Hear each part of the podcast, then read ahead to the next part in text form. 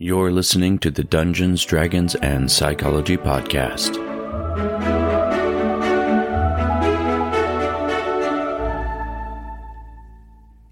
Hello, and welcome to another episode of the Dungeons, Dragons, and Psychology Podcast. I'm your host, Robert Walker. On today's episode, we're going to be discussing plot hooks, how to write them, how to make them appropriate to your characters, and how using the psychology of story writing can make your plot hooks irresistible to your players. So, first of all, what is a plot hook? Plot hooks are one of those things that you read a lot about in role playing story building and campaign creation, but they are a story device that's meant to grab the attention of your players and lead them to your plot line. If they're done right, an effective plot line hook will make your players drop what they're doing that's off plot and turn their attention to this shiny new piece of the story that's been presented to them. One of the great things about psychology is that it gives us insight into the inner workings of the human mind. And there have been many studies out there that correlate with storytelling. These findings can be used to make your stories a compelling and immersive experience for your players. And in the case of plot hooks, there's some tricks that can help you grab their attention and maintain it as you transition from the plot hook to the plot line. So writing an effective plot hook using psychology means keeping a few things in mind. First of all, remember what we discussed in the last episode about player attention span being about eight to 10 minutes long and keeping out unnecessary details. When you're writing your plot hooks, you want to be concise, omitting unnecessary details. In psychology, this is sometimes called the verbatim effect, which is um, the tendency of the human mind to only remember the most important aspects of an event and to filter out all the noise. In plot hooks, the noise would mean um, your players are filtering out unnecessary details. If there's too many unnecessary details, then your players could filter out enough of your plot hook to miss it entirely. So you want to keep the details of your plot hook to the most important parts. Another thing that we can learn about plot hooks from psychology is the incentive theory of motivation. In this theory, it demonstrates that there are extrinsic and intrinsic motivations, and they can be powerful tools in shaping behavior. An extrinsic motivation is when external or tangible rewards, things like wealth or goods, is the motivator of behavior. And with intrinsic motivation, intangibles like fame, for example, would be a driving factor in your motivation. But both of these types of motivation can be woven into plot hooks as rewards that are known to your players. And with this, it's really important to be transparent with your player characters about the rewards that your plot hook is going to provide them. If you let them know what they will receive by following the plot hook, be it gold coins, magical items, some sort of secret knowledge, fame, titles, whatever it happens to be, giving them an understanding of the rewards of that plot hook can help motivate the behavior of your players and get them to engage with your plot hooks. Another pretty well known psychological phenomenon out there that can be utilized to add power to your plot hooks is known as the bandwagon effect. This is the effect that causes people to behave in a way that they believe others are behaving or are going to behave. When I think of this, I think a lot of the iPhone phenomenon, where there was such a massive percentage of certain age ranges and demographics became lifelong iPhone users because it's the thing that everybody else their age was doing. And this bandwagon effect can be used in a plot hook as well.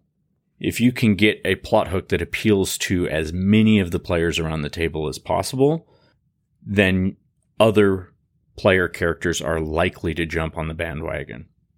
Dig into your characters' backstories and motivations to do this. Write plot hooks that are going to appeal to as many of them as possible. And then once they want to follow that plot hook, those stragglers will jump on the bandwagon and go along for the ride. Another couple of things to think about when writing plot hooks is um, distinction, for one, and and that is whatever makes your plot hook different and unique to your players. It it might seem sometimes like people tend to gravitate towards what's comfortable and familiar to them, but in terms of seeking out new things or grabbing attention from something, they're drawn more to something that's new and different sounds, experiences, uh, anything that they haven't seen before is likely to garner more attention from your players. So if your plot hook is that your characters need to go kill some rats in the sewer, they've likely done that 20 different times in different campaigns. It's not going to grab their attention. However, if you put a small twist on that, that there are mutated rats roaming the city's sewers and every other creature that they bite becomes infected with a mutation, that's going to be a lot more interesting to your characters because it's different from the things that they've seen in the past. Empathy is also a good idea to evoke in your characters if they are empathetic to another character in the game or to the situation that they need to deal with as part of the plot hook, they're going to be more invested in whatever story it is that you're creating. If they're moved to another person's struggle, then they're likely to help them alleviate that struggle. And the last thing is is uh, impetus.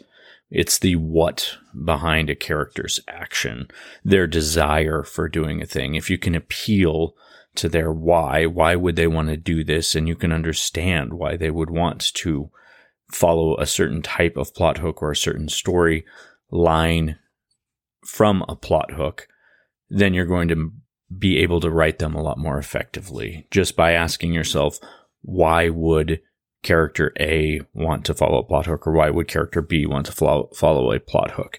So if it has something that is meaningful to the players who are playing the characters and they know that it's going to be meaningful to their character's story, it's going to drive them to take more interest and pay more attention to a plot hook. Now get out your pencil and paper, it's time for tricks of the trade. This is Tricks of the Trade, where I give you at least three ideas each week that can be used to enhance your campaigns. I'll try and keep these ideas connected to the main topic. So today we're going to talk about a few fun plot hooks that might just be unique and exciting enough to be irresistible to your players. So my first idea is uh, I'm calling it stuck between a rock and a hard place. And in this plot hook, the king or the leader of a specific kingdom has died and the party has been hired to investigate the legitimacy of two different claimants to the throne. Their search will reveal that both individuals have an identically equal claim, which leaves the party with the power to select the next ruler of the kingdom.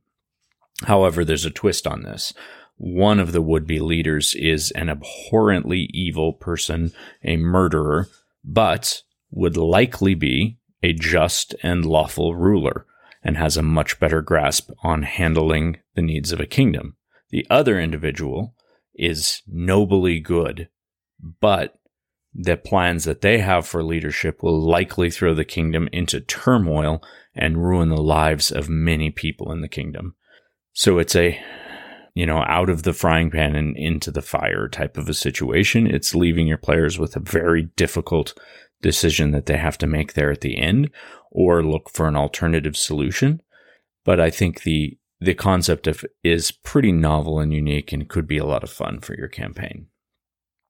The next trick of the trade idea I have for a plot hook is called Lost Constellations. And in this plot hook, each new moon a new constellation, or rather an old constellation, is disappearing. But each new moon, another one goes missing. These are all constellations that are based around mythical creatures that are no longer in the world anymore. And with each one that disappears, those mythical creatures are returning to wreak havoc on the world with a vengeance.